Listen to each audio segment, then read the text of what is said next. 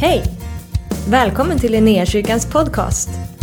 Vi hoppas att det här ordet ska uppmuntra dig, stärka dig i din tro och leda dig in i djupare relation med Jesus. Gud välsigne dig i ditt lyssnande. När vi bad här innan så blev jag påmind om en eh, text från Lukas kapitel 4. Eh, och jag tror detta är ett, eh, ett ord för idag. Det står så här, det är Jesus som läser detta. Herrens ande är över mig, ty han har smort mig till att predika glädjens budskap för de fattiga. Han har sänt mig för att ropa ut frihet för de fångna och syn för de blinda. För att ge de betryckta frihet och predika ett nådens år från Herren. Det här är på något sätt Jesus egna mission statement. Han säger det är det här jag har kommit för att göra göra de fångna fria, ge synen tillbaks till de blinda och hjälpa de förtryckta. Och jag tror bara innan vi går in i predik här, att för de av oss som känner oss fångna, att Gud får komma med sin frihet. Att för oss som upplever att vi inte ser klart, att Gud får komma och ge oss en ny syn. Och att vi som känner oss liksom betryckta, att Gud får komma och skapa en rymlig plats för oss att stå på. Så helige Ande, vi bara välkomnar dig just nu. Vi tackar dig för att eh, du är våran befriare, du är våran frälsare. Du är den som leder oss över och igenom. Så här vi bara ber att om det finns någon här inne som just nu känner sig bunden, som känner sig fångad, så ber vi att du får komma med din frihet. Herre vi tackar dig för att du har sagt att din sanning ska sätta oss fria. Du har sagt att där den heliga ande är, där är frihet. Så därför ber vi bara heliga ande att du får bemöta den personen just nu här. Att, du får känna, att de får känna och uppleva hur bojorna brister här. Hur de kan kliva ut och vandra i den frihet som du har betalat priset för. Herre jag ber för dem som upplever någon form av andlig blindhet när de känner sig disorienterade, vilsna Herre så ber jag att du får komma och öppna deras ögon så att de ser dig igen Herre. Så att de ser vägen framför, ser nästa steg Herre. Herre vi bara ber att du får lyfta slöjan från deras ögon så att de ser dig tydligt Herre. Herre, jag bara ber att om det finns någon som just nu känner sig betryckt Herre, någon som känner sig pressad så ber jag att du får skapa en rymlig plats för dem att stå på Herre. En plats där de får vila ut Herre. Jag tackar dig för att du har lovat att du ska föra oss till gröna ängar Herre. Du ska finna oss till vatten där vi finner ro. Så Herre vi bara profeterar ut över den personen just nu Herre om en vila och en frid mitt i en plats av betryck Herre. Kom helande och bara rör vid de människorna just nu. Helige vi tackar dig. Helige vi tackar dig. Jesus vi tackar dig för att det här är vad du gör. Vi tackar dig för att du gör det, är vem du är.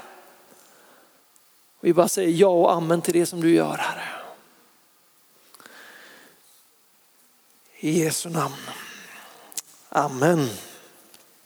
Amen. Jag har under eh, veckans gång här, innan jag började eh, förbereda den här predikan, så har det varit ett bibelord som liksom har poppat upp i mitt huvud gång på gång i så ganska konstiga sammanhang. När jag egentligen har hållit på med något helt annat så har det här bibelordet bara ploppat upp i mitt huvud. Eh, och det är egentligen bara liksom en kort del av, av en vers. Men det står så här i Första Korintierbrevet 12, vers 1 och 2 och 3. Det är framförallt vers 1 som Gud har talat om. Bröder, jag vill inte att ni ska vara okunniga i fråga om de andliga tingen. Ni vet att när ni var hedningar drogs ni oemotståndligt till de stumma avgudarna. Därför ska ni också veta att ingen som talar genom Guds ande säger förbannad är Jesus och ingen kan säga Jesus är Herren annat än i kraften av den helige ande. Och jag har förmånen nu när Jakob är på semester att jag får predika både idag och nästa söndag. Så jag tror för typ första gången i mitt liv så kommer jag kunna säga att det kommer komma en del två på den här predikan. Ni vet, det här är varje predikants dröm, liksom, bara känna att man kan ta ut svängarna. Eh, och nästa vecka så kommer vi fortsätta i Korintierbrevet 12. Jag tror att Gud just nu talar om de andliga tingen. Att han, Gud vill komma med uppenbarelse och upplysa våra hjärtan om den värld vi faktiskt lever i.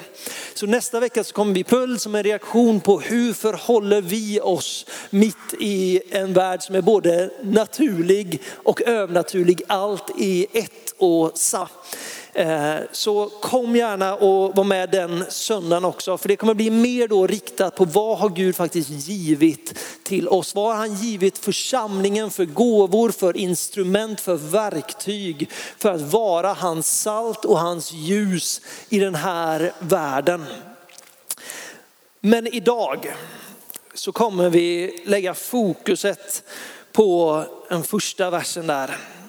Jag vill inte att ni ska vara okunniga i fråga om de andliga tingen. För jag tror nämligen så här att eh, Paulus, han liksom adresserar församlingen i Korint och säger att jag behöver liksom berätta det här för er. Vi måste börja prata om den andliga världen. För den andliga världen, vänner, och den fysiska, den hör ihop. Vi har en tendens i vårt liksom sekulära tänkande att dela upp andligt och oandligt. Liksom separera det och tänka att andlighet är någonting vi jobbar med på söndagar. Eller på tisdagsbönen eller onsdagskaféet eller torsdagar på filling station. Att Det är liksom stunder när det andliga liksom tränger in i vårat naturliga, våran vardag. Medan utifrån en biblisk förståelse så hör de här två delarna ihop. Det andliga är alltid närvarande, det andliga är alltid verksamt mitt i det som vi skulle kalla naturligt. Det är som att Bibeln inte liksom särskiljer de här två dimensionerna ifrån varandra. Och jag tror att Paulus skulle rikta samma budskap till oss idag.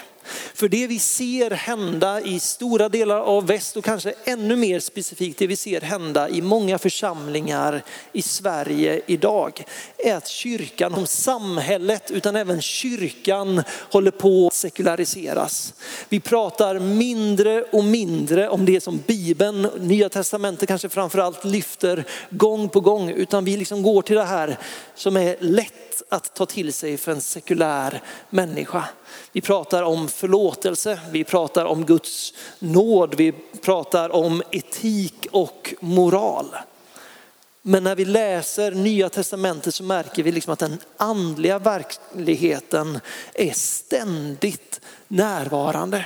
Vart Jesus än kommer så är det som att det skakar om andevärlden. Det springer människor fram och faller ner framför honom där demoner manifesterar sig framför honom. Sjukdomar som är baserat på demonisk aktivitet. Och Jesus liksom kallar sina lärjungar till att gå ut och vara ett salt och ett ljus. Inte bara som moraliska, etiska personer utan han iklär dem en himmelsk auktoritet för att verka i den andliga världen mitt ibland oss. Vi har på lördagar här nu så har vi, jag vet inte ens hur man ska beskriva det, eh, men vi har ungdoms kvällar med fokus på evangelisation. Och Gabriel som leder detta, han har döpt de kvällarna till Lighthouse. Liksom en, en fyr. Ni kommer få se det sen, det finns en jättesnygg bild som liksom gör reklam för de här kvällarna. Men poängen med det namnet på något sätt, det är inte att vi med våra liksom duktiga gärningar går ut och liksom delar ut kaffe, bullar och korv liksom för att visa människor att häng på och var kristen. Det är kul. Utan poängen med det att det som vi gör när vi lever tillsammans med Jesus, det blir som en fyr som lyser ut i en mörk värld som pekar på någonting helt annat än vad världen har erfarenhet av. Och visar, här är Jesus. Här finns det en frihet, här finns det ett liv, ett hopp och en glädje att tillgå. Det är vad som händer där Jesus går fram. Det är det som händer eller ska hända där Jesu efterföljare går fram. I hans fotspår så ska det reagera i andevärlden därför att Guds rike bryter igenom. Därför tror jag att Gud har pockat på min uppmärksamhet att det är dags att vi, vi, ska bara säga, vi brukar prata om de andra tingen, men jag tror att Gud vill bara liksom poängtera nu att det finns en verklighet som vi måste förstå för att vi ska kunna leva det liv som han har kallat oss till. För att vi ska kunna förstå vem Gud är så måste vi förstå den andliga världen. För att vi ska kunna förstå vad Gud har befriat oss ifrån och vad Gud har kallat oss in så måste vi ha en högre förståelse. Det står så här i Korintierbrevet, första Korintierbrevet kapitel 2, vers 10 till 16. Jag ska bara se om jag hittar det, det är inte min vanliga bibel detta. Här har vi. Ty för oss har Gud uppenbarat det genom sin ande. Anden utforskar allt, också djupen i Gud. Vem vet vad som finns i människan utom människans egen ande? Så vet heller ingen vad som är i Gud utom Guds ande. Men vi har inte fått världens ande utan den ande som är från Gud. För att vi ska veta vad vi har fått av Gud. Därför förkunnar vi också, inte med ord som mänsklig visdom lär, utan med ord som anden lär. När vi återger andliga ting med andliga ord. En oandlig människa tar inte emot det som tillhör Guds ande det är dårskap för henne och hon kan inte förstå det eftersom att det måste bedömas på ett andligt sätt. Men själv kan hon inte bedömas av någon. Ty vem har lärt känna Herrens sinne så att han kan undervisa honom? Men vi har Kristi sinne. Så för att vi ska kunna förstå vem Gud är så måste vi förstå andevärlden. Vi måste förstå den liksom, där vi rör oss. Vi måste förstå vad den heliga ande verkar i. För den heliga ande är inte bara liksom en lyckogubbe som kommer och ger oss ett roligt lustigt språk och ger oss lite så här happy clappy feelings ibland. Utan den heliga ande kommer för att ta dig ut ur någonting in i någonting nytt. Han kommer för att sätta dig fullständigt fri. Han kommer för att öppna dina ögon så att du ser Jesus, så att du kan komma nära honom, gå med honom och ha en relation med honom. Den heliga ande kommer och tar sin boning i dig och gör dig till en ny människa, en ny skapelse. Och missförstå mig inte nu. Eh, det är viktigt att vi pratar om etik och moral även i kyrkan, precis som i samhället. Det är oerhört viktigt att vi pratar om nåd och om Eh, förlåtelse, men vi måste förstå det utifrån ett andligt perspektiv. Därför Bibeln gör det oerhört tydligt för oss. Och det här tror jag alla som liksom har varit i kyrkan en längre tid, eller den som har läst Nya Testamentet förstår att våra gärningar, våran egna goda moral, det här som vi på något sätt liksom kan klappa oss på axeln och säga att jag är en god människa, det kommer aldrig att frälsa oss. Det kommer aldrig att rädda oss. Därför det är bara Jesus som kan göra det. Men går vi till Galatierbrevet 5 så ser vi att gemenskap med den heliga ande kommer att bygga en gudsfruktig karaktär i våra liv. Det kommer börja produceras är någonting som är oerhört viktigt för att kunna fungera i de andliga gåvorna. Att det finns en, liksom en trygghet i oss som baseras på att vi vet vem vi är i Kristus. Att vi följer inte bara med ord utan också med gärningar. Att vi som människor är hela grundade efterföljare till Jesus. Så det är ett bra tema men det måste komma ifrån relationen med den heliga ande. Pratar vi om eh, nåd och förlåtelse så är det mer än att vi bara drar ett streck över dumma handlingar som vi har begått. Det som Bibeln talar om är så mycket större än att vi tar liksom ett övertramp över som en lag eller en regel och så blir Gud sur och liksom pekar med pekfingret mot oss. Bibeln talar istället om syndens makt. Det står så här i Romarbrevet kapitel 6, vers 6. Vi vet att vår gamla människa har blivit korsfäst med Kristus för att syndens kropp ska beröva sin makt så att vi inte längre är slavar under synden. Det som händer när människan vänder sig bort ifrån Gud är att vi blir slavar under synden. Hela mänskligheten blir korrumperad. Vi blir liksom vi kan inte av egen kraft eller ansträngning leva i en rätt förhållande med Gud. Därför att det där som liksom ner i oss vid skapelsen, när vi var skapade till att leva i enhet med honom, nära honom, ansikte mot ansikte. Det förstördes av synden och istället så började människan drivas av sina egna begär.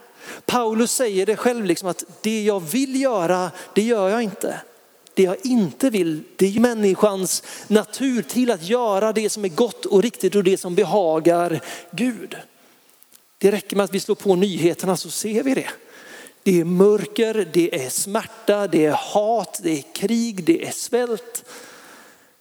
Man ser liksom hur mörkret breder ut sig och detta kommer ifrån att det faktiskt finns synd i våran värld.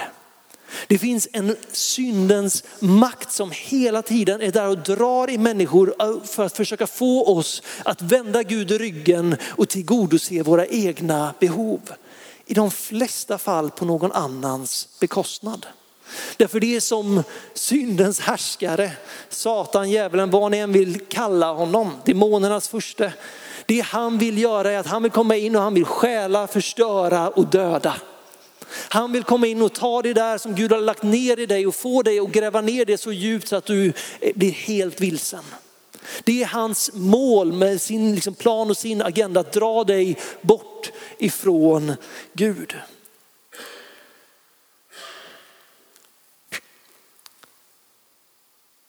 När Jesus i Matteus 6 pratar om pengar, han pratar om mammon, så säger han att en människa kan inte ha två herrar. Antingen så älskar du den ena och hatar den andra. Eller så följer du den ena och så ner på den andra. Och det är inte bara pengar utan det är, vi kan inte ha en fot i två olika båtar. Vi kan inte tjäna två herrar samtidigt. Vi kan bara ha en herre i våra liv. Världen är inte uppdelat i andligt och oandligt, utan dessa två verkligheter existerar samtidigt och integrerar konstant med varandra. Det finns ingen neutral zon däremellan.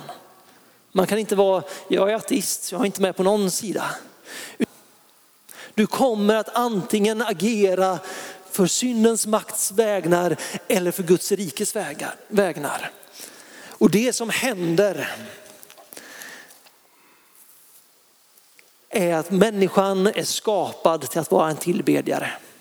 Det ligger i vår natur. Vi kommer alltid att tillbe någonting.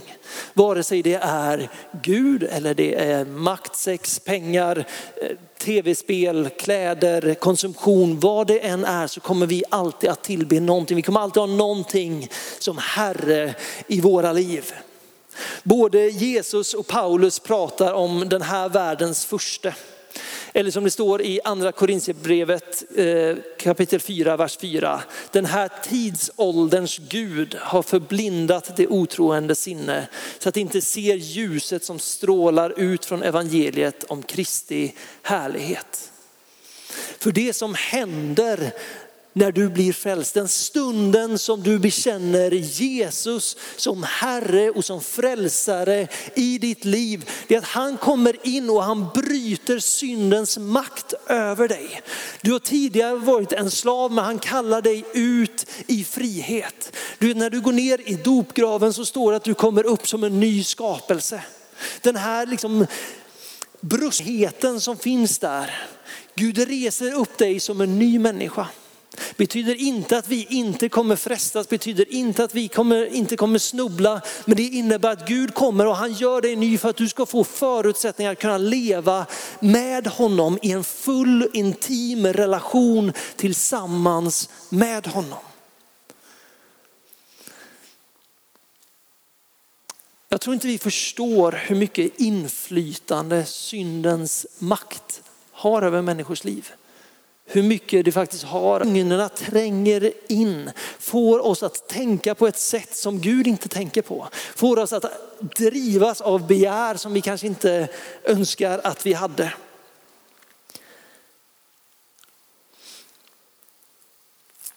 Du har tidigare varit slav under synden. Syndens makt har haft så mycket, in, eh, så mycket mer inflytande över dig än du tror.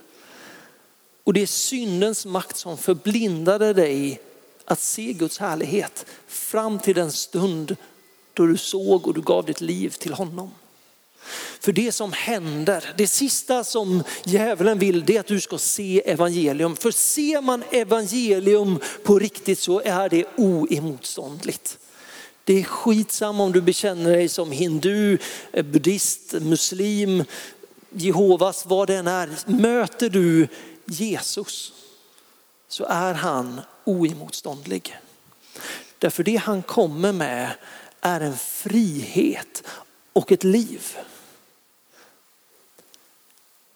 För grejen är att han gör det inte bara fri ifrån någonting. Det är inte bara så att Jesus kommer in och plockar bort det som har bundit dig och sen säger så spring nu. Utan han tar dig och han för dig in i ett nytt rike. Ett rike där det finns ett nytt liv att leva av. Där det finns en relation att livnära sig på, hämta kraft, hopp, glädje och liv ifrån. Han för dig in i en rättfärdighet som inte kommer från dina egna handlingar utan som kommer från honom. Han för dig in till en plats där det faktiskt är möjligt för dig att se vem Gud verkligen är. Att ha en relation där han kommer och han talar och han vidrör och han bär dig igenom. Det blir på något sätt när vi, när vi ser det är utifrån det här perspektivet som det blir så mycket lättare att, vers 12, ty vi strider inte mot kött och blod utan mot furstar och väldigheter och världshärskare här i mörkret, mot ondskans andemakter i himlarna. Jag hade ett samtal med, eh, med en person eh, veckan som var nu. Han är lite mer åt den liksom så här högerextrema sidan. Eh, han är väl medveten om att jag är kristen. Eh, och vi hamnade i ett samtal om, eh, om immigrationspolitik eller invandringspolitik. Och man kan ha olika syn på den politiska frågan i det. Men, men han tyckte att jag som kristen jag måste ju vilja kriga mot muslimerna för att bevara en kristen kultur i vårt land. Att vi ska stänga dörrarna till vårt land så att inga mer muslimer kommer hit för att vi riskerar att förstöra vår kristna kultur. Och jag försökte så gott jag kunde förklara för honom hur jag ser på det här. Som sagt, nu pratar inte vi om eh, invandringspolitik. Utan vi pratar om att ha en rädsla för att muslimer skulle komma över och liksom förstöra vår kultur. Jag försökte förklara för honom att varje muslim som kommer hit behöver få ett möte med Jesus. Jag är inte rädd att de ska komma hit och liksom ta bort den kristna tron. Därför det finns en anledning till att de idag inte kan se sanningen, härligheten som strålar ut från evangelium. Och det är för att deras ögon just nu är förblindade. Just nu så tjänar de en annan herre, men jag vet en person som har möjligheten att lyfta den slöjan från deras ögon så att de på riktigt får se härligheten som kommer ifrån evangelium. Och när de gör det så kommer de inte kunna göra annat än att bekänna.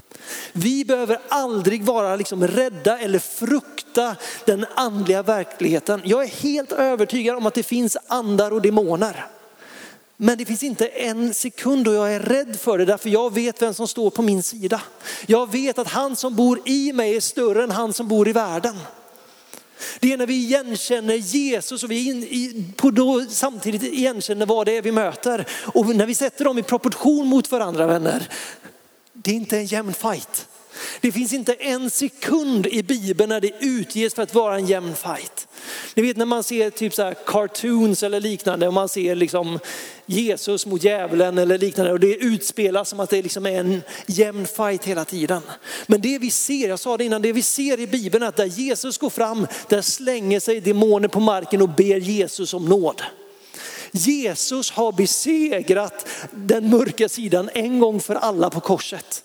Men redan innan det så hade han en auktoritet vilket fick demonerna att darra i sina kroppar. Det är den Gud som vi tillhör. Den Gud som vi bekänner oss till. Så det finns ingen anledning att på något sätt frukta. Vi hade här för, för ett par veckor sedan, jag och Linn jobbar på samma arbetsplats. Eh, ett boende för människor med samsjuklighet, så mycket psykisk ohälsa och mycket missbruk. Och vi befann oss bara en vecka när vi märkte att från ingenstans nästan så var det kaos på vårt boende. Det var ett lugnt, ganska stillsamt boende, lite återfall lite då och då. Och sen bara vi kom in i en period när 80-90 procent av de som bodde hos oss var i missbruk. Det var kriminalitet, det var hot och våld, det var liksom en ofrid på boendet. Det, var liksom, det köptes och det såldes och det var, vi visste inte ut eller in. Vi visste inte riktigt hur på en tisdagsbön. Och, och vi ber tillsammans som församling. Och jag bara tänker, men snälla någon, hur dumma är vi inte? Varför? Vi är kristna på samma arbetsplats. Vi vet att det finns en andemakt som vill komma in och förstöra för de människorna som vi är där för att tjäna. Vi vet att det finns en andemakt som vill komma in där och få dem att skapa kaos i deras liv. Rasera så mycket som möjligt. Så jag och Limba sa det till varandra efteråt att imorgon bitti då samlas vi en kvart innan och vi börjar be. Vi samlas, vi bara proklamerar ut Guds rike över vårat boende. Det betyder inte att alla blev nyktra på en gång, det betyder inte att ingen mer tog återfall, men det la sig ett lugn över boendet. Jag sa det till eh, Linn samma dag, samma eftermiddag innan vi skulle gå hem. Vilken märklig dag. Det var från att liksom ingen visste vad vi skulle ta oss till, hur vi skulle agera för att allting bara var kaos. Så lade sig bara ett lugn. De personer som behövde flytta vidare, de flyttade vidare. De personer som innan hade varit agiterare, de lugnade ner sig, de höll sig för sig själva. Det blev ett lugn och en stabilitet på boendet igen. 15 minuter efter att jag hade sagt det så kom polisen och stormade ett rum. Även det gick lugnt till. Vi stod där bara, okej, okay. den personen skulle inte vara här. Det händer någonting när vi börjar be. Det händer någonting när vi igenkänner att det faktiskt finns andemakter som vill förstöra för våra familjer, på våra arbetsplatser, för våra vänner, i vår skola. Det finns någon som hela tiden vill vara där och förstöra. Men det här, vi snackar om en liten rädd, besegrad krake som kämpar för sitt liv. Därför han har redan blivit besegrad. Det är liksom dödsryck men när vi vet att den andliga verkligheten finns, när vi vet att det finns någon där som vill förstöra, då kan vi använda oss av den auktoritet som bara finns i Jesu namn och vi kan gå emot det. Som sagt, slå på nyheten om vi ser att det är kaos i världen. Sverige har redan slagit rekord, sitt egna rekord eh, över antalet skjutningar på ett år. Vi är inne i juli. Varenda förort känns som att det är kaos i. Det är upplopp på gatan. Vi ser att det finns någonting som är där och vill skapa kaos. Vad är det Bibeln uppmanar oss att göra? Att be för de som är i maktpositioner.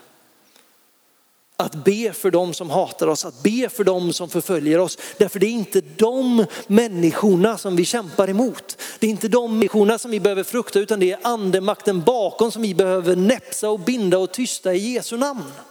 Att be för våra politiker, politiker, vare sig de är sossar, sverigedemokrater, moderater eller inte, vare sig de är kristna eller inte. Be att Guds vishet får komma över dem så att de fattar kloka beslut för vårt lands skull.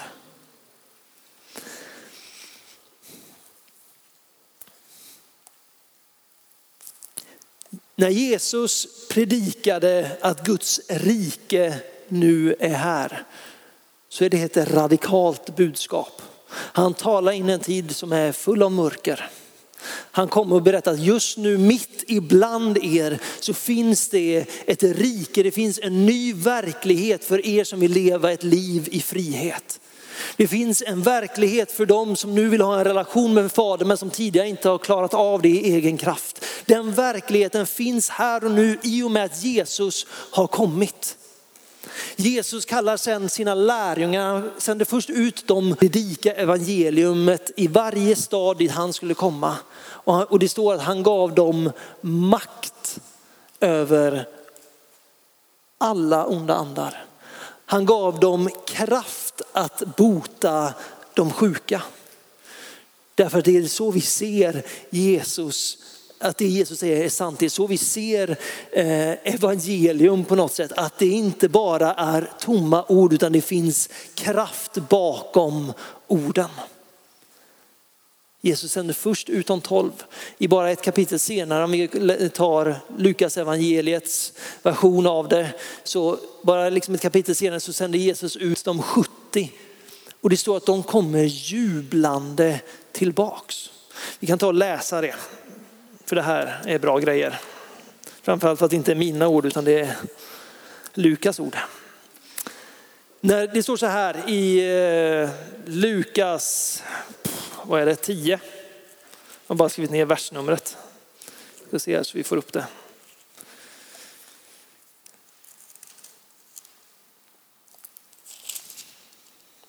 Lukas 10 så läser vi från vers 17. Eh, Se om det kommer upp på skärmen. De 70 kom glada tillbaka och berättade, Herre, till och med de onda andarna lyder oss i ditt namn. Han sa till dem, jag såg Satan falla ner från himlen som en blixt. Se, jag har gett er makt att trampa på ormar och skorpioner och att stå emot fiendens hela välde. Ingenting ska någonsin skada er, men gläd er inte så mycket över att andarna lyder er, som över att era namn är skrivna i himmelen. I samma stund jublade Jesus i den heliga ande och sa, jag prisar dig fader, du himlens och jordens, men uppenbarat det för det olärda och små. Ja fader, detta var din goda vilja. Allt har min fader överlämnat åt mig och ingen vet vem sonen är utom fadern och ingen vet vem fadern är utom sonen och den som sonen vill uppenbara honom för lärjungarna kommer jublandes tillbaks liksom och proklamerar vi har predikat evangelium, de onda andarna lyder oss när vi befaller dem i ditt namn. Och Jesus säger, jag såg Satan falla från himlen som en blixt. Därför Jesus vet att när, när Guds söner och döttrar reser sig upp och går ut i hans namn, i hans auktoritet, ledda av hans heliga ande och vi börjar multipliceras.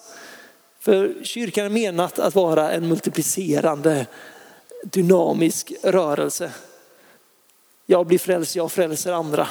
På det sättet växer vi. Tänk när, vi, när den här kroppen ställer sig upp och inser på något sätt vilken auktoritet Jesus har lagt ner i sitt folk. Att kunna tala till eh, makter och andevärldar och allting och proklamera ut honom som kung. Det är inte vår auktoritet.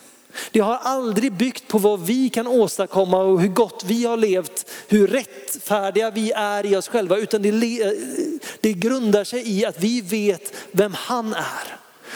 Han som är Guds enda son, han som är upphöjd och nu sitter på faderns högra sida och regerar från evighet till evighet. Han som vid en tidpunkt alla knän kommer att böja sig. Alla munnar kommer att bekänna honom som Herren när de ser. När vi vet att det är från den platsen, från den personen, från den Jesus som vår auktoritet kommer. I mörkret. The Lighthouse som lyser ut över Linnéstan och över Göteborg. För som sagt, det är inte människorna här ute som vi krigar, eh, krigar emot. Men vi vet att det finns en blindhet över dem som gör att de inte ser härligheten från evangeliet. Vi läste det i, eh, i den första lite längre texten vi läste från eh, första Korinthierbrevet 2. Hur människors ögon är fördolda. Så står det inte alls där. Det står att eh, de, är, de kan inte se i alla fall, det är vad texten säger. Därför att det finns ett andligt mörker över deras blick så de inte ser härligheten i evangeliet. Men om vi som söner, som döttrar, som ambassadörer för Guds rike igenkänner det i möten med människor kan börja be för en människa att slöjan ska bli lyft. Att deras ögon ska kunna se Jesus så blir det något helt annat. När vi märker att det är kaos runt omkring oss, att vi får börja be Guds frid över den platsen, över den situationen. När vi känner att just nu i mitt äktenskap så håller det på att spricka här, att jag får söka min tillflykt i Jesus och be att hans frid, hans kärlek, hans försoning får komma. Att lögnerna som den där djävulen vill försöka smitta ner oss med, att de får bli uppenbarade och att vi får se sanningen. Tänk vad det kommer kunna göra. Därför det finns en andevärld som hela tiden är där och påverkar. Sekularisering is bullshit. Det finns inget sådant. Det finns de som vill få oss att tro det, men Bibeln, Guds ord säger någonting helt annat. Och han säger att det finns en auktoritet i ditt liv. Det finns ett mandat över ditt liv. Till att vara ett salt och ett ljus i den här världen. Ens tjänst. Det förändrar vårt sätt att tänka, det förändrar vårt sätt att agera. Det förändrar också vårt sätt att reagera när vi märker att det stormar runt omkring oss. Eller när någon hånar dig för din tro, smutskastar dig för vad du bekänner dig till. Deras ögon är inte öppnade. Men det finns någon som längtar efter att öppna deras ögon så att de ser. Det finns någon som kommer vilja attackera ljuset i dig. Men det finns någon starkare som vill att ditt ljus smittar av sig på den personen. Det gör att vi är aldrig hopplösa. Vi är aldrig eh, liksom, i en minoritet. Du har den hela himmelska uppbackningen på din sida. Men om vi tänker andligt och oandligt så kommer vi bli disorienterade. Vi kommer bli tandlösa för vi kommer inte förstå vad som händer. Vi kommer att börja liksom försöka försvara oss mot människor när det aldrig finns en poäng med att försvara sig mot, mot människor. Därför är det inte människan som inte ser. Det är anden som är förblindad. När vi ser kaoset sprida sig runt i vårt land, vad gör vi? Vi börjar be. Därför det finns kraft i bönen till att binda det som behöver bindas och lösa det som behöver bli löst.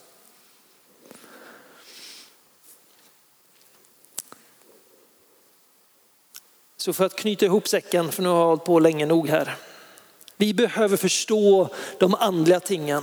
Vi behöver förstå vad Jesus har frälst oss ifrån och vad han sänder oss till. Vi måste förstå att det finns en liksom syndens makt som än idag vill försöka få dig att vända dig bort ifrån Jesus. Det kommer komma frestelser din väg. Det kommer Jesus att göra. Vi behöver förstå att den här världen är förblindad av syndens makt.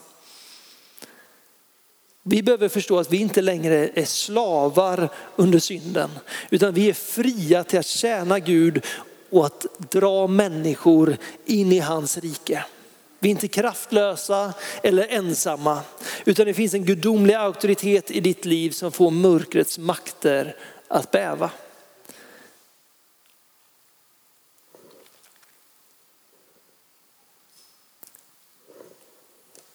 Det finns en Gud på din insida. Det finns en Gud som går med dig där du går fram. Samma Gud som det står i Romarbrevet 8.31, om Gud är för dig, vem kan då vara emot dig? Och missförstå mig inte nu. Jag säger inte att allting kommer att bli lätt bara för att man tänker på det här. Ju mer konfrontation du går in i desto mer kommer det skaka. Ju mer du liksom börjar be att andemakterna får tiga, desto mer kommer det skaka runt omkring dig. Därför det blir konfrontation. Det är då vi kommer liksom till Galatbrevet igen. Ta på dig den andliga vapenrustningen. Ta på dig rättfärdighetens pansar. Kom ihåg att du är rättfärdig, inte genom dina egna handlingar utan genom Jesu rättfärdighet. Spänn sanningen som bälte runt din midja. Vandra i sanningen för lögnen kommer så lätt att komma in och nästla sig in där. Försök allt vad du kan, be Gud om kraften att vandra i sanningen. Ta på dig frälsningens hjälm på ditt huvud påminner dig att du är frälst, du är fri, du är förlåten, du är upprättad, du är en ny skapelse, du är en högt älskad son eller dotter till kungars kung. Beredvillighetens skor på dina fötter för det är dags att gå. Det är inte dags att luta sig tillbaks utan det är dags att gå tillsammans med den helige ande. Ta upp trons sköld. För med den kan du släcka alla den ondes brinnande pilar. Jag bara citerar här nu så jag tror inte att det är något. Eh. Sätt din tro till honom. Glöm inte att han är med dig. Och ta upp andens svärd som är Guds ord. Lev i ordet för det är genom ordet som du lär dig på något sätt att se vad är sant och vad är falskt. Hur ligger det verkligen till? Finns det en andlig verklighet? Varför ser vi inte mer demonisk aktivitet i vår vardag nu när vi läser så mycket om det på Jesu tid? Har de gått och lagt sig alla demoner? Det är inte så. Läs ordet, lev i ordet, låt det forma din världsbild därför det kommer att göra dig så mycket mer väl förberedd på att möta lögnerna när det kommer, attackerna när det kommer. Och det är där i, i ordet som du hittar din auktoritet. Att veta vad Gud har sagt är sant. Att det är någonting att stå på, det är en klippa att stå på när allting stormar. Vår auktoritet kommer från hans ord. Vi ska predika det han predikar. Vi ska predika att Guds rike nu är här för Jesus säger åt oss att säga hans rike är nu här. Vi ska be för de sjuka därför att han säger att han ska hela de sjuka när vi ber för dem. Så det här är del ett. Vi kommer fortsätta nästa vecka. Men poängen är, vi måste på något sätt liksom försöka glömma eller tysta den där sekulariserande rösten som hela tiden viskar att du är andlig på söndagar. Resten av världen så är eller när du ska ta upp din bibel. Har ni märkt att det väldigt sällan är lätt att ta upp sin bibel hemma? Eller ta den där tiden och gå och sätta sig och be. För det är alltid någonting annat som dyker upp. Därför det är någon som inte vill att du ska läsa bibeln. Det är någon som inte vill att du ska spendera tid i bön. Men när vi börjar förstå det så inser vi att jag måste be. Jag måste läsa Guds ord. Därför det är här i som min trygghet, min foundation, min grund, min klippa finns. Det är här sanningen finns. Jag vill att min världsbild inte kommer från nyheterna utan från Guds ord. Jag vill inte att den kommer från vad de lär ut på skolorna här eh, i Göteborg utan jag vill att det kommer ifrån Guds ord. Därför det är han som har skapat det. Det är han som vet. Så återigen, vi behöver aldrig vara rädda. Bibeln säger det mer än 365 gånger, så mer än nog för en gång per dag. Var inte rädd. Din Gud är större än det som finns där ute. Detta är mer ett peptalk vänner. Det är inte liksom gå hem nu och liksom leta demoner. Det är inte, vi ska inte fokusera på demoner utan vi ska fokusera på Jesus. Vi ska aldrig göra djävulen större än vad han faktiskt är och han är inte stor om du jämför med vem det är vi tillber. Men vi behöver vara medvetna om de andliga tingen. Vi behöver vara medvetna om vad det är som pågår runt omkring oss i vårt samhälle, i våran värld.